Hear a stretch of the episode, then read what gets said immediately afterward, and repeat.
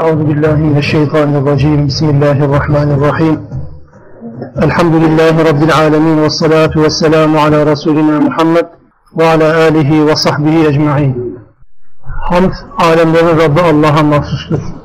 Salat onun Resulüne, selam onun izinden gidenlere, ona tabi olanlara, hepinize, hepimiz olsun. Nisa suresinin evlilikle ilgili hükümlerini anlatan ayetlerini okuyacağız. Ayetlerinden sonuncusunu okumuş olacağız inşallah. Ayet 25. وَمَنْ لَمْ يَسْتَطِعْ مِنْكُمْ طَوْلًا اَنْ يَنْكِحَ الْمُحْسَنَاتِ الْمُؤْمِنَاتِ İçimizden kimin ekonomik açıdan hür mümin kadınlarla evlenmeye gücü yetmez ise فَمِنَّا مَلَكَتْ اَيْمَانُكُمْ مِنْ فَتَيَاتِكُمُ الْمُؤْمِنَاتِ Bu durumda ekonomik masrafı, mehri vesaire harcamaları daha az olan, daha az külfetli olan mümin cariyelerinizden evlenin, onlarla evlenin. Bu ayeti kerime Müslümanlara hür kadınlarla evlenme imkanı bulamadıkları takdirde, bu imkansızlığın nedeni de ekonomik olduğu takdirde, bunu aşmanın bir yolu olarak, bir çözüm olarak cariyelerden ve cariyelerin mümin olanlarından evlenmelerini salık vermekte. Bir önceki ayet yani 24. ayet-i kerimede cariyelerle ilgili birkaç kelam etmeye çalışmıştık o ayet bağlamında. Cariyelik hukuku, cariyelik ile ilgili hükümler, düzenlemeler, Kur'an'ın nazil olduğu dönemde öteden beri var olan, cahiliye geleneğinde sürdürülmekte olan bir yapının İslami açıdan yeniden düzenlenmesinden ibarettir. Olmayan bir şeyi Kur'an ortaya koymuş değil, cariyelik ve kölelikle ilgili. Var olan bir şeyin Allah tarafından düzenlenmiş şeklidir. Bu ayeti kerimelerdeki anlatılanlar. Zihnimizde daha önce kodladığımız cariye ve köle kavramları aklımıza geldiğinde anlamaya çalıştığımız ya da birilerinin bize empoze ettiği düşüncelerle anlamlandırmaya çalıştığımız carilik ve kölelik Kur'an'da daha farklı bir şekilde ele alınır.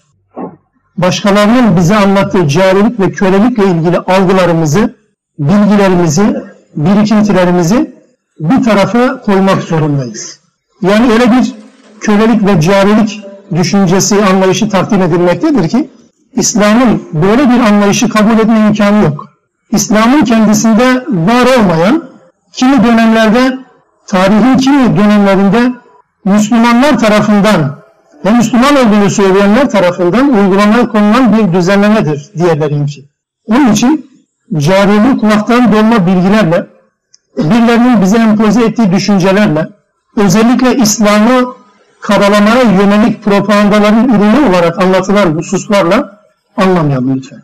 İslam'ın cariye ve köleye bakışının ne olduğunu Hazreti Peygamber Aleyhisselam'ın ve onun izinden giden ashab-ı kiramın uygulamalarına baktığınız zaman görürsünüz. Yok öyle herkesin canın istediği şekilde sınırsız bir beraberlik öyle bir şey söz konusu olmaz.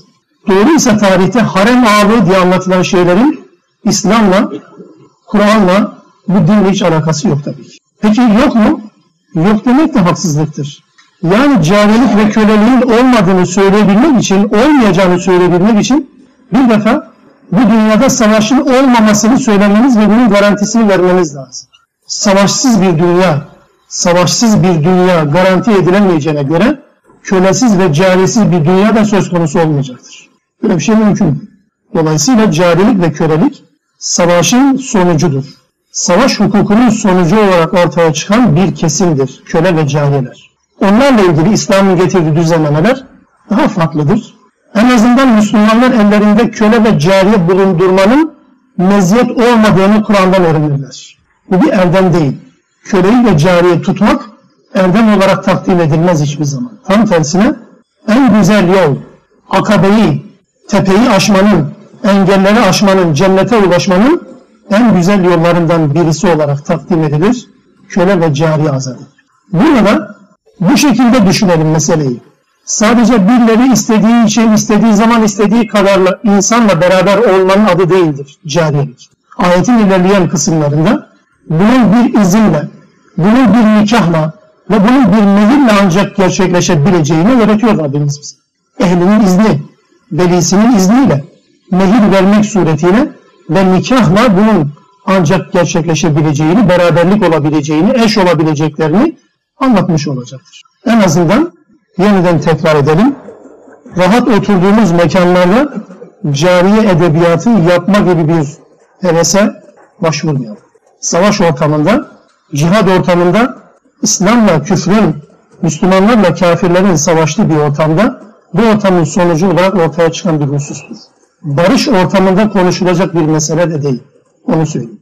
Peki bu ayeti nasıl anlayacağız? Yani okumayacak mıyız? E, elbette okuyacağız. Kur'an-ı Kerim'in kimi ayetlerini, kimi hükümlerini okuduğunuz zaman bazen muhatabının siz olmadığını göreceksiniz. Muhatabının siz olmadığını göreceksiniz. Yani mesela çocuklara siz ya da bekarlara siz evlenme ve boşanmayı anlatan ayetleri okuduğunuz zaman amel etmesini bekleyecek misiniz? Amel imkanı henüz yok. Zaman ve zemin buna müsait değil. Bu ayetler okunmayacak mı? Okunacak ama uygulama zamanı ve zemini daha sonra ortaya çıkabilecektir. Her okuduğunuz ayeti bugün itibariyle uygulamaya dökme gibi bir şart bulamazsınız. Böyle bir imkan bulamazsınız. Kim ayetler okunur, daha sonra amel edilir. Kimi ayetler şimdi okunur, şimdi amel edilir. Kimi ayetlerle siz amel edersiniz ama başkaları amel etmek zorunda değildir. Sorumluluk alanına göre, zeminine göre, zamanla göre değişecektir. Onun için bu şartlar gerçekleştiğinde böyle bir hükmün de uygulamaya konacağını bilelim. Nesredilen, hükmü yürürlükten kaldırılan, tamamen iptal edilen bir ayet, bir ifadeyi Kur'an'da bulamazsınız. Böyle bir şey söz konusu olmaz. Nesih teorisini onu bilahare yeri geldikçe söylemeye çalışırım ama bir cümleyle söyleyeyim. Nesih dediğimiz şey hükmün tamamen kaldırılması değil, iki hükümden birisinin uygulama imkanı olmadığında diğerinin uygulanmasından ibaret. Birisinin uygulama imkanı varken diğeri uygulanmayacak anlamına gelecektir. Nesih de böyle tarif eder. Burada nesih falan da söz konusu değil. Sadece belki uygulama zamanı şimdi değil. Belki şu anda biz bu ayetin uygulanmasıyla sorumlu mükellef değiliz. Ama bilelim ki bu ayetin uygulamasıyla şu anda mükellef ve sorumlu olan birileri var mı? E, olmaz olur mu? Vardır mutlaka. Böyle bir şey söz konusu olabilir tabii ki. Yani diyeceğim o bazen ayetleri teorik anlamda okumamız gerekebilir. Pratiği olmayabilir hayatımızda. Bu onun anlamsız olduğu anlamına gelmeyecek. Evet yeniden bu gözle bu ayet okuyalım.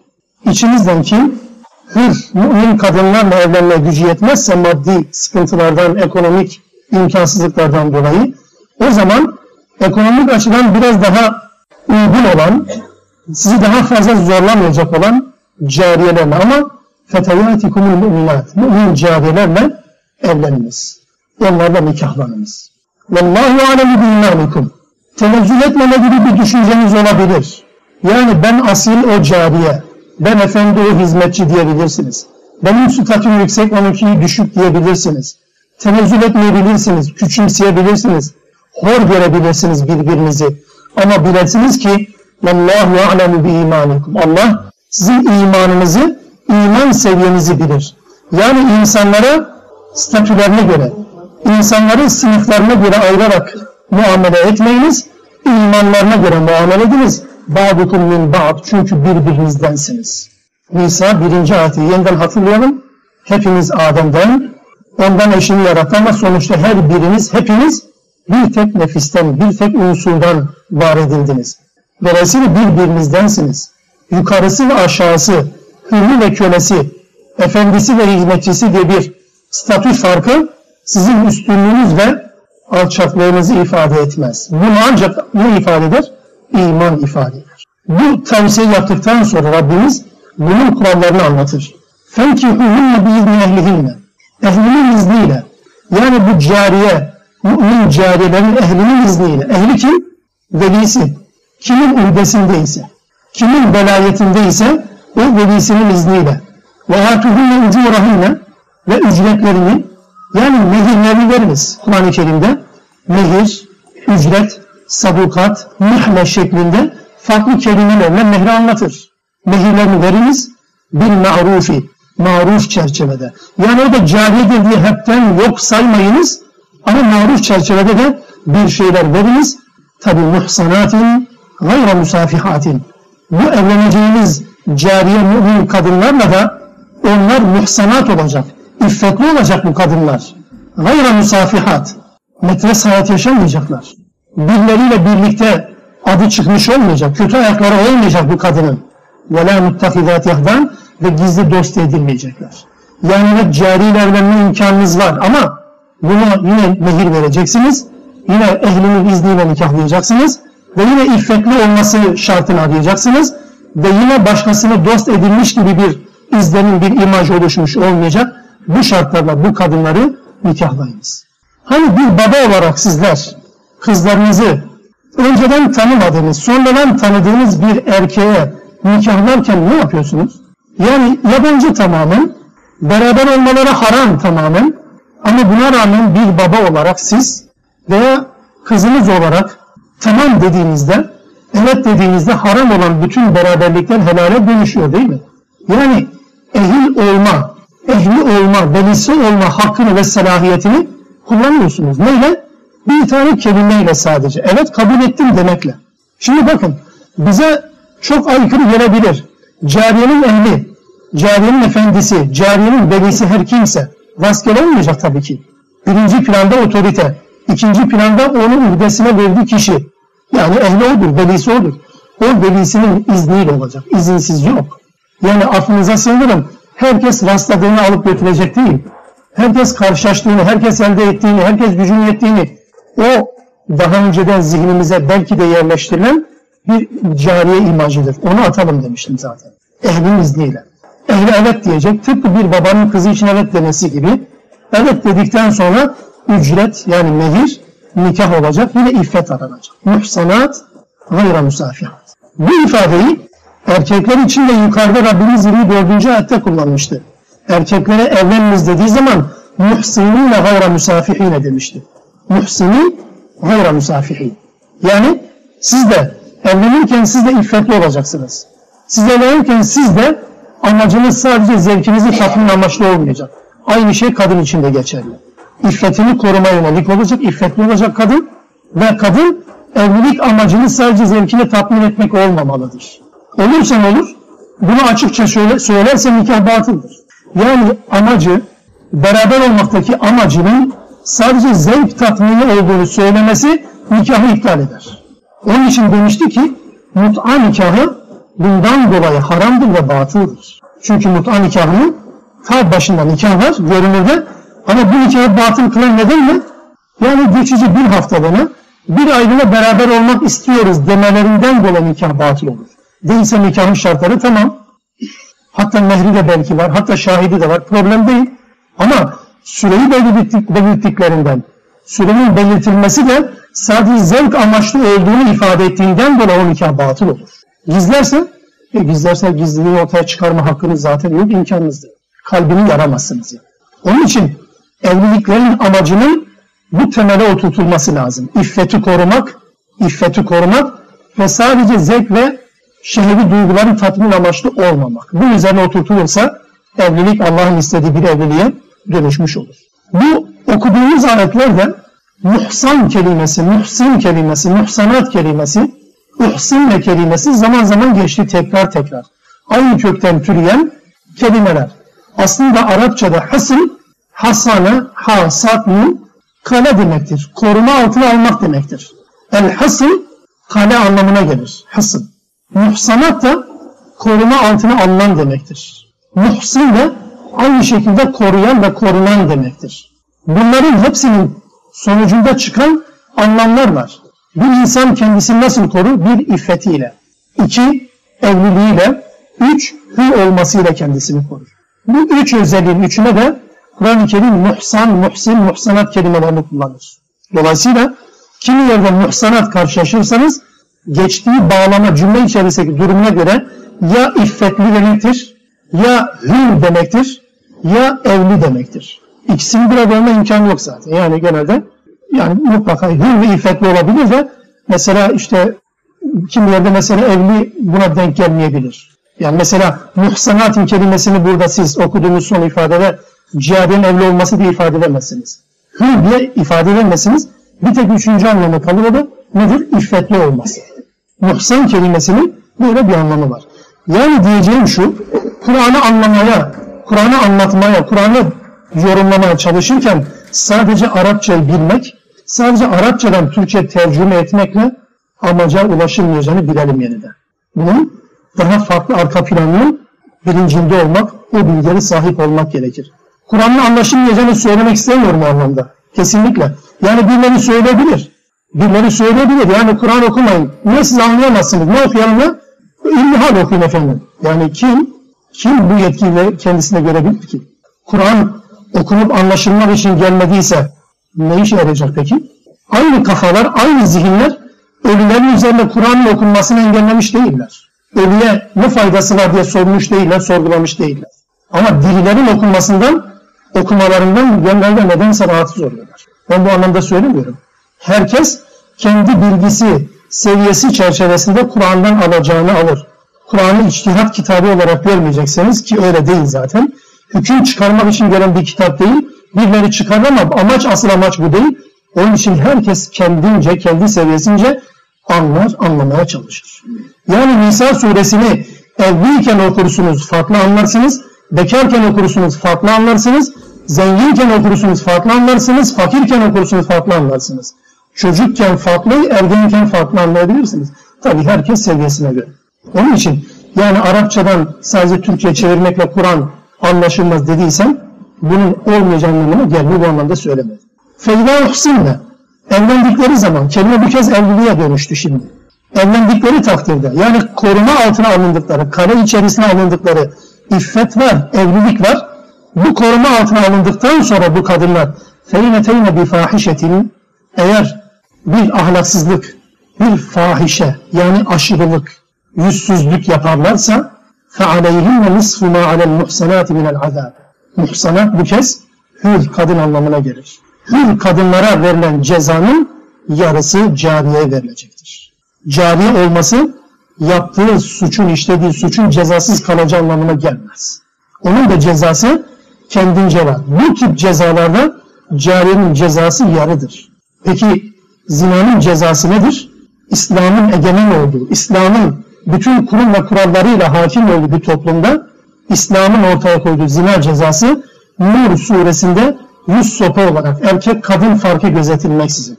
Buradan anlıyoruz ki carinin cezası da yarısıdır yani 50 sopadır. 50 celde cezası verilmiş olacaktır. Zihinlerimizde ortaya çıktığını zannettiğim bir soruya bir cevap vermek zorunda hissediyorum kendimi. Yani peki o zaman hani evlilerin cezası rejim idiyse bu carilerin cezası rejimin nasıl yarısı olacak? Yani ölüm cezasıysa bir ölüm cezasının yarısı nasıl cariye verilecek? Bunu siz genel anlamda düşündüğünüz zaman doğru bir soru olarak düşünebilirsiniz.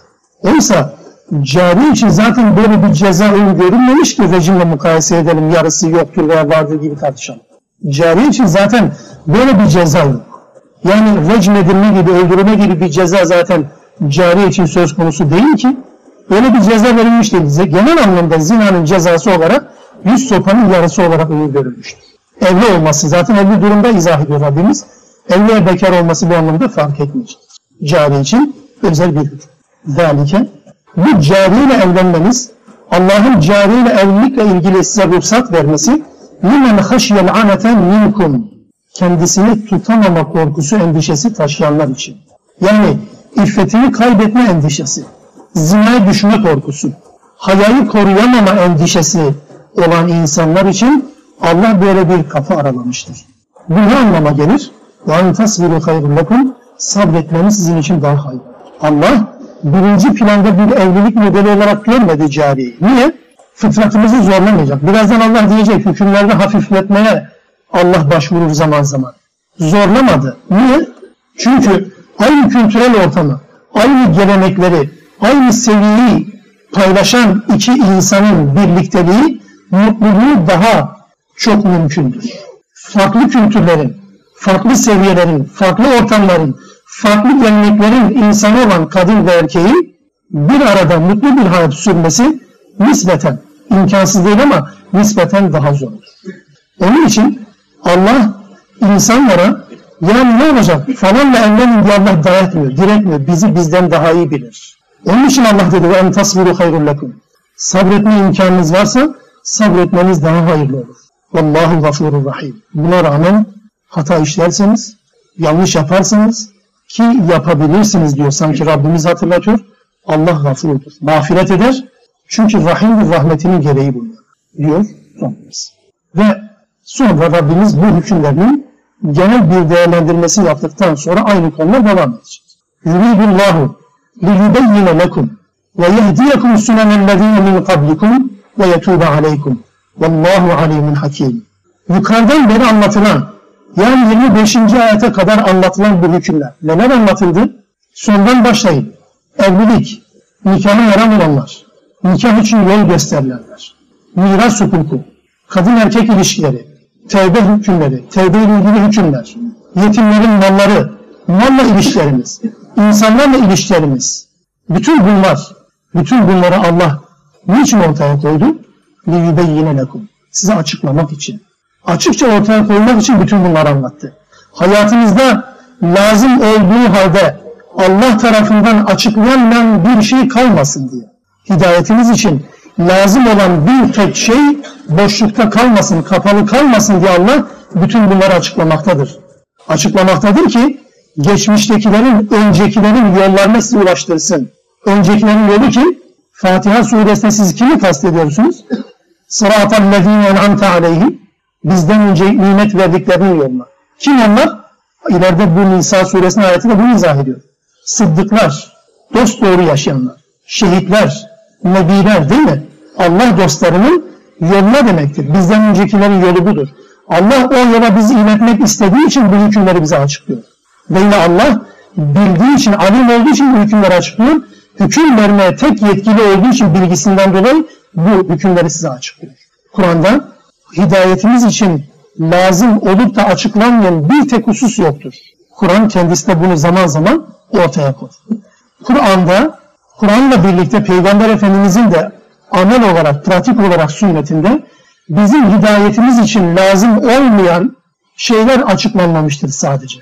Lazım ise açıklanmıştır. Açıklanmışsa mutlaka lazımdır. Efendim ben şunu bulamadım Kur'an'da. E demek ki hidayet için çok lazım bir şey değil. Bizim kendi kendimize ortaya çıkardığımız türedi ihtiyaçlarımız demektir.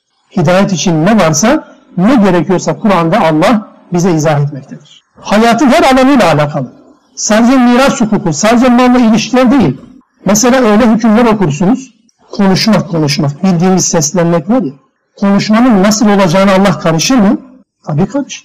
Sesini yükseltme. Bağırıp çağırma der. Nasıl konuşması gerekiyorsa öyle olacak değil mi? Yürüyüş mesela. Yani yürüyüşe de karışır mı Allah? Ne demek ki? Her yol yürürler mesela bir Furkan suresinde değil mi? Nasıl olması gerekiyorsa öyle yemşûne fil ardi hevnen. Yeryüzünde hevnen gidirler. Yani koşarak mı? Yavaş yavaş mı? Nasıl gerekiyorsa öyledir. Koşmanın şekline karışır.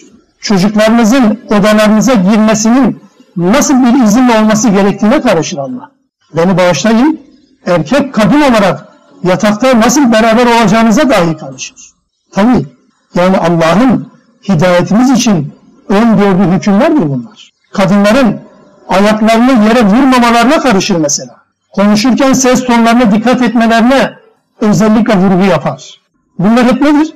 Hidayetimiz için lazım olan şeylerdir. Allah bize bunları açıklıyor ki yarın ya Rabbi ya açıklasaydın biz de öğrenseydik deme mazeretini bize imkan tanımadı. Tanımasın diye sanki. Olur mu böyle bir itiraz? Hani olma imkanı yok da, Rabbimize itiraz etme imkanımız yok da ama Allah kendi kendine adeta böyle bir şey de ortaya koyuyor. Mesela En'am suresinin sonlarında böyle bir ifadeyi görüyoruz. Biz bu kitabı size indirdik ki yarın ya Rabbi bizden önce Hristiyan ve Yahudilere indirdiğin gibi bir kitap indirseydin biz de okurduk demeyesiniz diye indirdik mesela. Derler mi? E, der der insandır belli olmaz. Yarın Allah bu hükümler konusunda ya Rabbi bize bir şey söyleseydin ya biz de hayatımızı düzenleseydik demeyelim.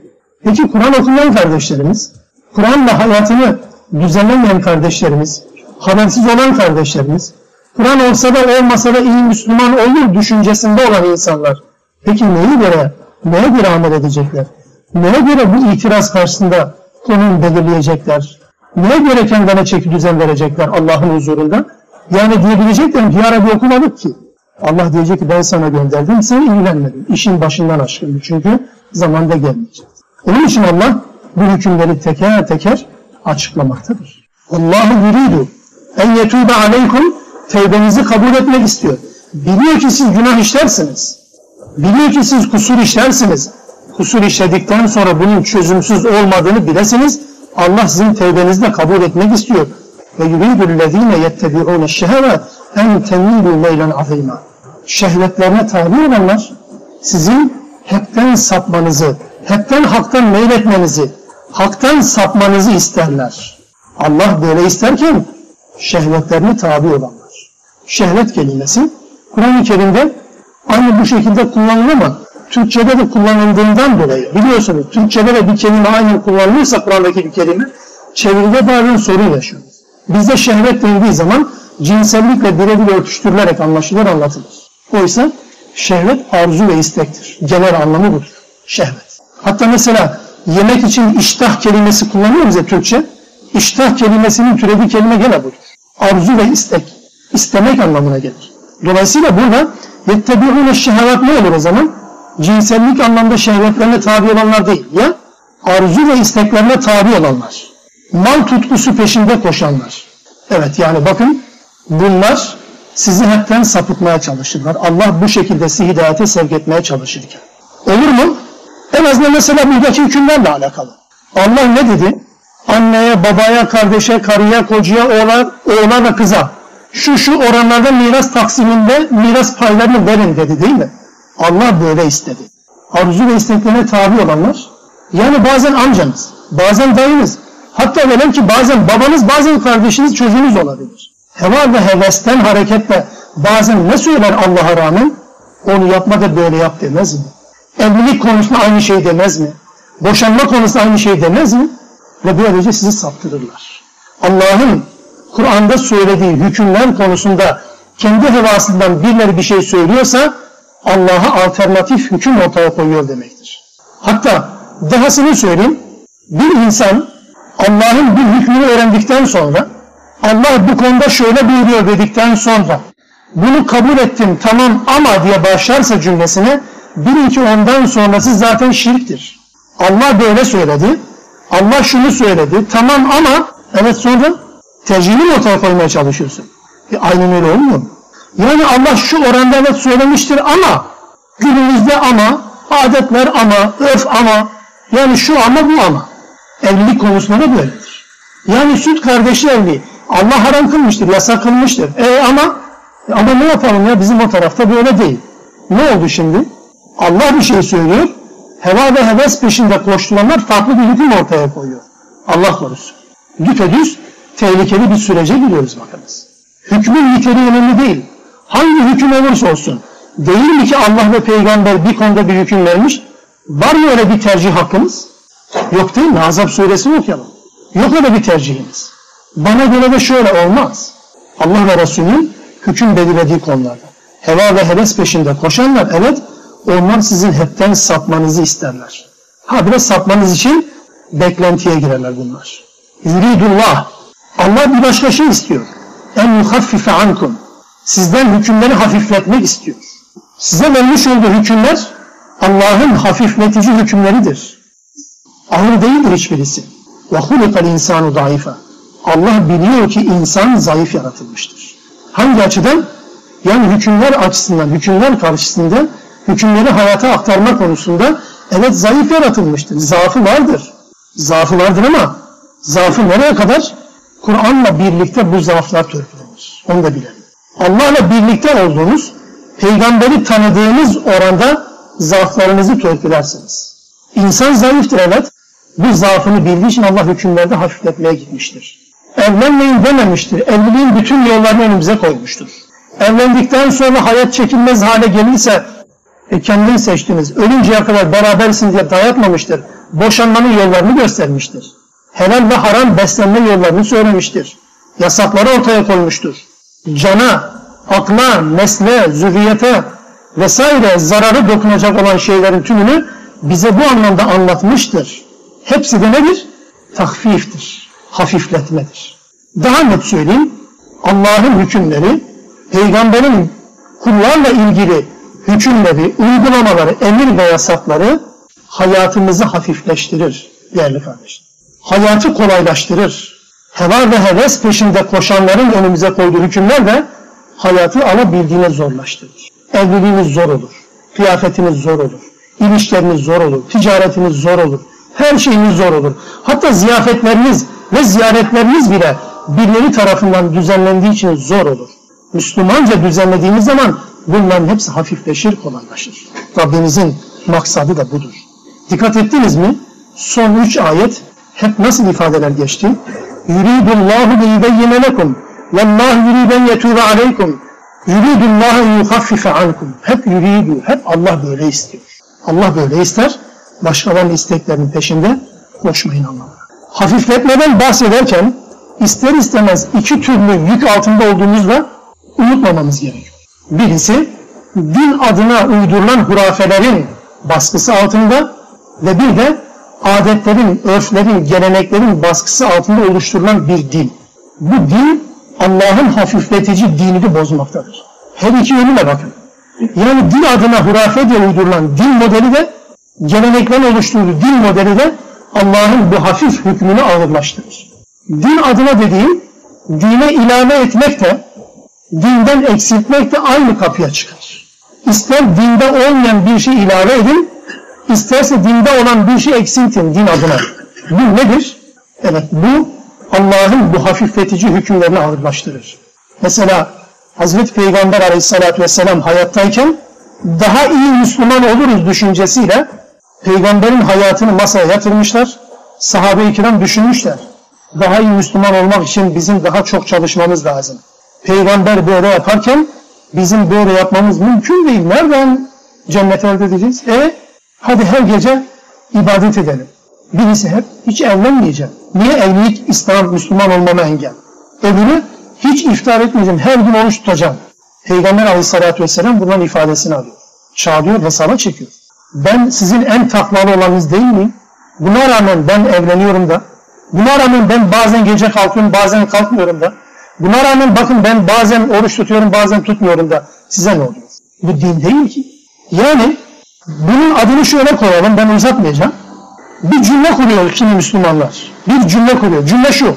Müslüman nokta nokta nokta olmalı. O nokta koyduğunuz yere Allah ve Resulü bir şey demişse tamam da kendiniz koyuyorsanız, noktalı yeri dolduruyorsanız inanın yanılıyorsunuz. Ve sapıtmışsınız demek. Dine ilave ediyorsunuz demektir. Müslüman dediğin şöyle olmalı. Kim dedi? Ben, ben. Var mı peygamber böyle bir Müslüman tarifi var mı? Yoksa? Yani Müslüman dediğin günümüzün en son model arabasına binmeli. En güzel evde oturmalı. E, en güzel kıyafeti giyinmeli. Kim dedi bunu? Onu sen diyorsun. Allah ve peygamberin güzelden tarifinin ne olduğunu öğrenmek istiyorsan peygamberin güzel ev tarifine bakın isterseniz. Peygamberin güzel bilek tarifine bakın isterseniz. Peygamberin güzel elbise tarifine bakın isterseniz. Anlatabiliyor muyum? Dolayısıyla Müslüman dediğin şöyle olmalıdır diye başlıyorsanız bir cümleye oranın karşılığının Kur'an'da ve sünnette olması şart. Yoksa dine ilavede bulunuyorsunuz. Ya da şöyle olmasa da Müslüman olur diye düşünüyorsanız İslam'dan eksiltmek suretiyle yine yanlış yapıyorsunuz. Öyle Müslüman olmaz.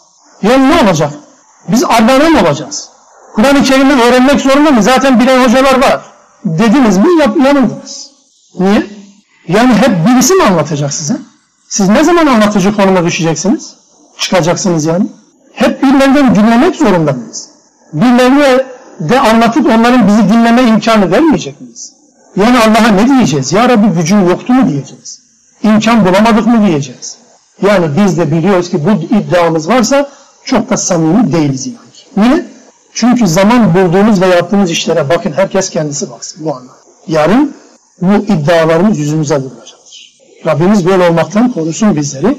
Evet yani dine ilave etmek de, dinden eksiltmek de bu Allah'ın hafifletici hükümlerini bozar. Bir de hurafe adına, adet gelenekler adına ortaya konan bir din modeli var ki evet o da bozar, o da zorlaştırır. O da zorlaştırır. Zorlaştırmaktan maksat ne? Kolaylaştırma, zorlaştırma deyip geçiyoruz da kolaylık cennete götürür. Zorlaştırma cehenneme götürür. Bunun tarifi budur anlatabiliyor muyum? Gelenekler size kolay din sunabilir. Ama aslında bu ne yapıyor? Sizi zorlaştırıyor. Niye? Cehenneme doğru sizi yola koyuyor aslında. Allah'ın dediklerine karşılık birilerinin heva ve hevesle ortaya koyduklarını din olarak anlatıyorsa size efendim ne olacak canım herkes yapıyor bak falan hoca da yapıyor. dedirterek sapmanıza, yanlışa düşmenize neden olacaktır. Bu da bozar değil. Allah da böyle bir şey istemiyor tabii ki. Ya eyyühellezine amen. Ey iman edenler. Ey iman ettiğini söyleyenler. Buraya kadar anlatılanlara ve bundan sonra anlatılacaklara iman edenler. Ey iman edenleri böyle anlayalım her yerde. O ana kadar anlatılanlara iman edenler, bundan sonra gelecek olan emir ve yasa iman ettiğini söyleyenler. La te'kulu emvalekum beynekum bil batıl. Mallarınızı kendi aranızda batıl yollarla yemeyiniz. İlla ancak en tekune ticareten an taradin minkum. Kendi aranızda rızayla, karşılıklı rızaya dayalı olarak ticaretle yemeniz hariç, kendi aranızda mallarınızı batıl yollarla yemeyiniz. Ve la taktulu enfusekum. Ve birbirinizi ya da kendinizi öldürmeyiniz. İnna Allaha kâne bikum rahima. Bakın Allah hükümlerini size açıklıyor çünkü Allah size rahimdir. Allah size acımaktadır. Allah sizi bilgisiz bırakmak istemiyor bu konularda. Rahim olmasının gereğidir bu hükümleri açıklaması. Dolayısıyla bu hükmede kulak verin. Madem amenü yaptıysanız, iman etmişseniz. Malları kendi aranızda batıl yollarla yemeyin. Nedir bu? Bildiğimiz yollar. Rüşvet, değil mi? Dolandırıcılık, sahtekarlık, bu benzeri şeyler. Faizle, kumarla bunlar batıl yollar. Ama batıl yollar sadece bundan mı ibaret? Mesela ayetin devamında dedi ki kendi aranızda rızaya dayalı ticaret olursa hariç. Evet bir yönüyle öyle de mesela rızaya dayalı ticaret olur da ticari haram, ticaret haram mı yapılıyorsa bu batıl olmaz mı? Anlam verilen şeylerin haram olmasını kastetmiyorum sadece. Karşılıklı rızaya dayalı. Yani mesela faiz alan da razı, veren de razı. Ne oldu şimdi? Helale mi dönüşür? Bakın batıl gene. Yani bir ticari iş yapıyorsunuz. Alan razı, satan razı. İş meşru olmaz sadece. Görenin de razı olması lazım. Gören Allah'ın da razı olması lazım. Yoksa bütün ilişkilerde gören alan razı, satan razı olur. Öyle değil. Sizin razı olmanız işin meşru kılmaz. İşin kendisinde meşru olması lazım. Aldatma mesela. Diyelim ki mal satan adam ya da mal alan adam. Birisi malın birini biliyor, diğeri malın farkında değil. Dolayısıyla karşılıklı rızayla aldılar sattılar. İş meşru mu olur? Yok canım batıl yiyorsunuz. Haram yiyorsunuz demek. Niye? Karşıdaki adama bu malın kusurunu söylemediniz diye. Kusurunu söylemiyorsanız karşıdaki adam evet razı ama farkında olmadığı için razı değil mi? Mesele bilmediği için razı. Ne oldu şimdi bu? Batıl değil mi? Batıldır bakın. Neyse rüşvete, faize, kumara falan gitmeye gerek yok bu anlamda. Evet onlar da öyle ama onları söylemek o kadar ihtiyaç değil yani. Çünkü açık ve nettir o. Ama bazen böyle gizliden gizli haram ve batıl olan yollar var ki onlar üzerine durmak lazımdır. Özellikle her birimiz ticari faaliyetin içerisindeyiz. Ya satıcı konumundayız ya alıcı konumundayız değil mi? Mutlaka bir şeyler alıyoruz ve mutlaka bir şeyler satıyoruz. Bu toplumun belki iflah olmamasının, olmayacağının en büyük nedenlerinden birisi de bu aldatıcılıktır bak. Neyi satıyorsanız satın, kusurunu söylemek zorundasınız. Malınızı övemezsiniz. Yani satışı adeta tahrik etmek için, müşteriyi tahrik etmek için malınızı övemezsiniz olduğundan fazla. Özellikleri sonra söylersiniz. Malın bir numara, piyasada yok, hiç benzeri yok, mümkün değil. Bu yalandır. Bu ticareti harama dönüştür. Onun için doğru bile olsa yemin ticareti bozar değil mi? Doğru bile olsa bakın. Yemin ticareti bozar. E peki efendim yani kusuru söylersek satamayız. Siz bilirsiniz. Kusuru söylemediğinizde satamayacaksınız. Dolayısıyla öyle söylemeden ben yuttururum diyorsanız yarın Allah'a hesap vermeyi de gözünüze almanız lazım. Kusurun söylenmesi lazım. Bu sebzeden meyveden tutun büyük bir mala, büyük bir servetin döküldüğü eşya varıncaya kadar. Ne olursa olsun.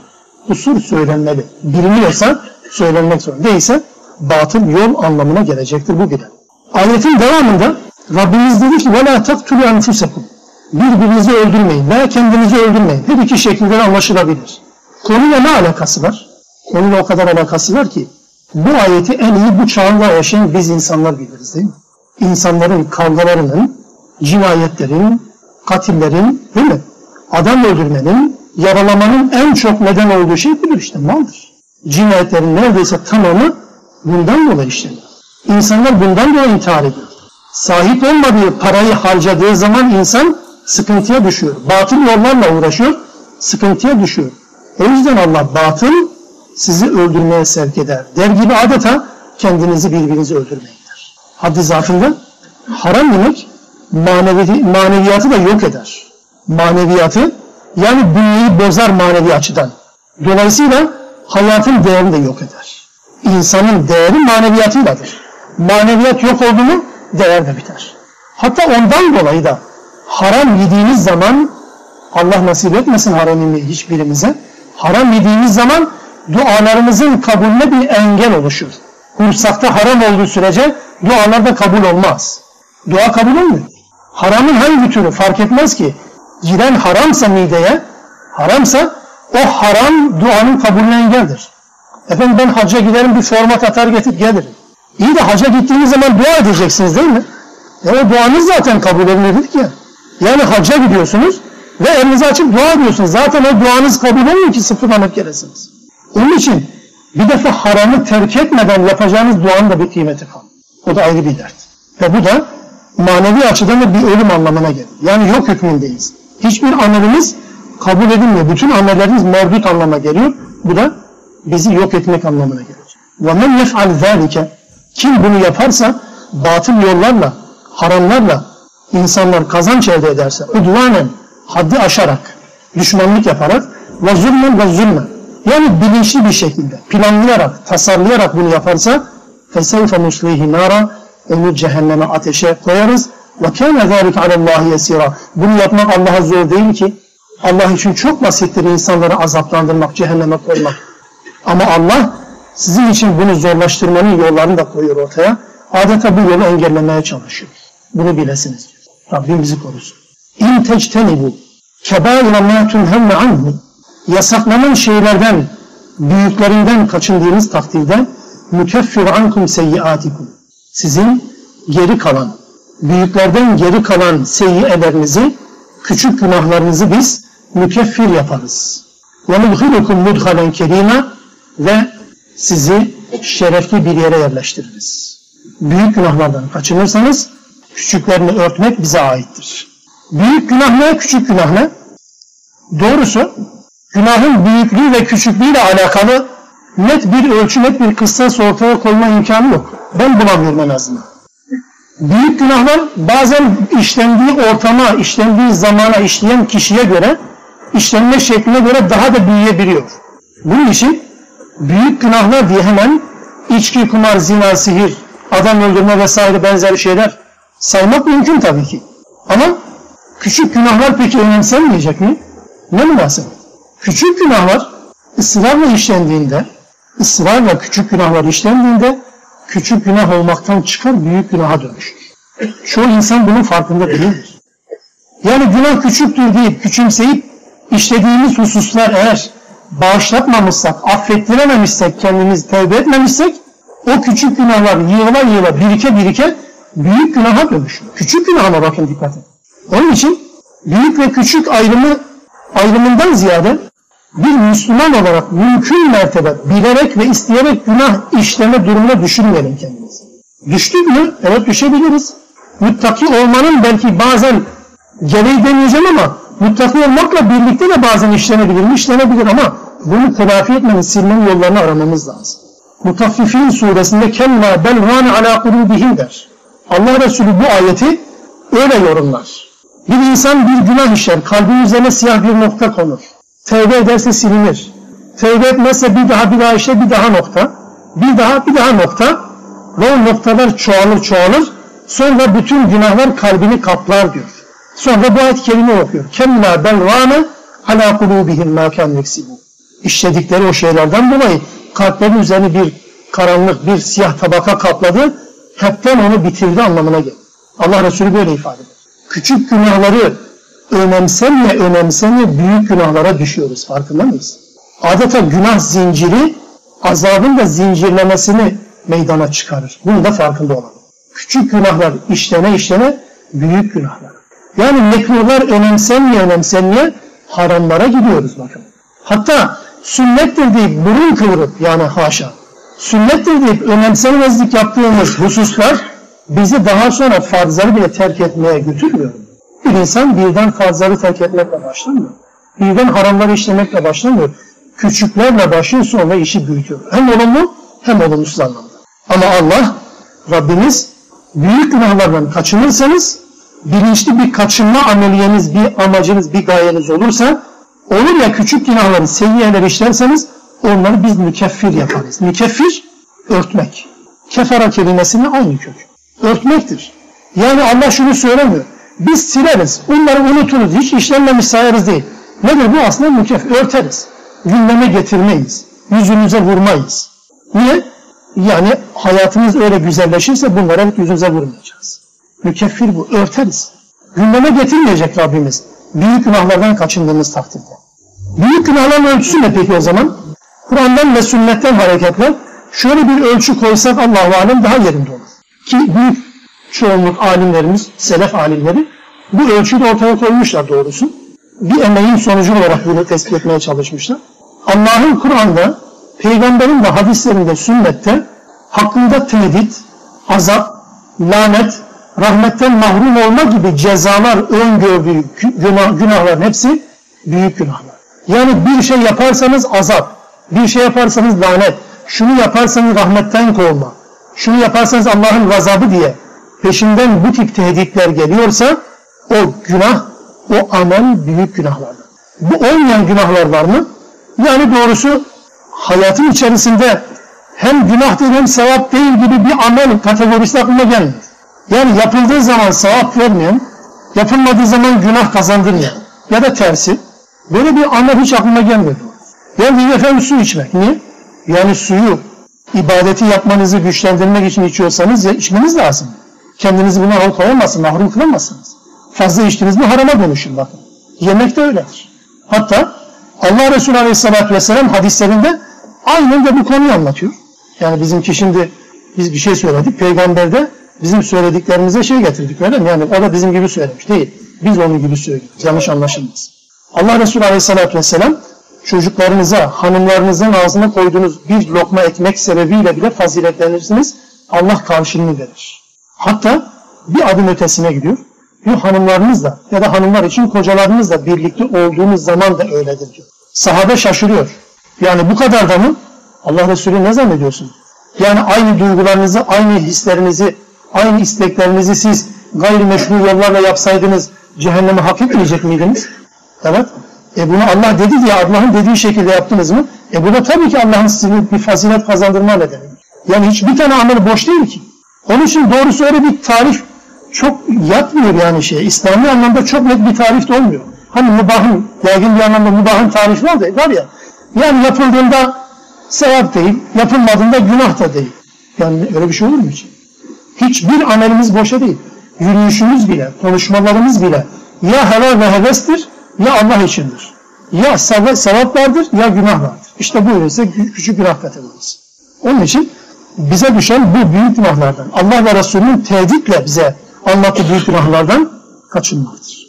Günahların kendi arasında bile işlendiği zamana, zemine, şekle, şahsa göre de büyüdüğünü, küçüldüğünü biliyoruz bakınız. Mesela yine Allah Resulü Aleyhisselatü Vesselam buyurur. Onun hadislerinden hareketle söyleyeyim. Zina haramdır. Başlı başına haramdır. Ama en büyük günahları sayarken içlerine bir madde olarak şunu sayar. Komşunun hanımıyla zina yapmak daha büyük günahdır. Bir başka hadiste aynı bakın zina fiil aynı fiil fakat bir başka şekilde anlatırken çok daha büyük olduğunu söylüyor. O da yaşlı kimsenin zina yapmaz. O da daha büyük günahtır. Hem de Allah'ın hiç rahmet nazarıyla bakmayacak işlerden birisidir diye takdim eder. Bakın aynı zina işlendiği şekil, işlenme biçimi ve işleyen kişiye göre değişebiliyor. O yüzden haramların, günahların işlenme şekli onun için öyle. Küçük günahı ısrarla bile bile bile bile işliyorsanız bu sizi büyük günaha götürür. Silmek zorundasınız, silmek zorundayız. Evet. Ama buna rağmen Rabbimizin bu müjdesi kıyamete kadar da geçerli tabii sonuçta. Yani büyük günahlardan kaçındığımız takdirde Rabbimiz küçük günahlarımızı bağışlayacak. Hatta öyle bir bağışlama mekanizması yerleştirilmiş ki hayatımızın belirli noktalarına namaz vakitleri mesela. Namazın namaz olarak kıldığınız zaman yani namazı namaz olarak değil de başka türlü kılamıyor.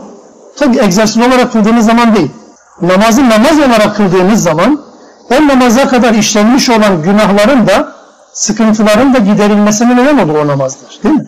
Günde beş defa kılıyorsunuz, beş defa temizleniyorsunuz. Ama o bilinçle tabii. Bu otomatiğe bağlanmış anlamında değil ha. Namaz bilinciyle namaz kıldığınız zaman böyle bir mağfiret, böyle bir silme, böyle bir af mekanizmasını Allah hayatımızın her alanına yerleştirmiştir. Hatta birinde sahabinin birisi Allah Resulüne koşarak geldi. Bir hata işliyor. Bir kadınla alakalı bir hata işliyor. Zina değil tabi. Öpüyor kendisini ve koşuyor peygambere. Hiç kimse görmüş değil. Sadece işlediği hata kendisini rahatsız etti. Yani diyeceğim ki Müslüman böyle günah işler siz yanlış anlayacak ve yanlış anlatmış olacağım. Öyle değil yani. Bir hata işlendiği zaman kimsenin görmesi ve görmemesi önemli değil. Kalbiniz rahatsız oluyorsa işte o zaman sizde bir şey var. Evet gerçekten. Değilse işlenmiş işlenmemiş fark etmez türünden bir tavrınız var günahla alakalı. İnanın kafanızı ikinizin arasına alın ve düşünün. Ciddi bir tehlike. Sahabe öyle yapıyor. Kimse görmüş değil. Gördüğünden dolayı ya da biri gidip söyleyeceğinden dolayı da değil. Hemen derhal evinden kaçıyor peygambere. Ya Resulallah helak oldum. Niye? Şöyle şöyle bir hata işledim. Peygamber susuyor. O sıkıntıda ter basmış. Bekliyor peygamberden bir cevap bir çözüm. Hazreti Peygamber hala söylemiyor. Hatta bir iki defa tekrar metnine öyle hatırlıyorum. Hazreti Peygamber cevap vermedi. Sonra namaz vakti geldi. Namaz kıldılar.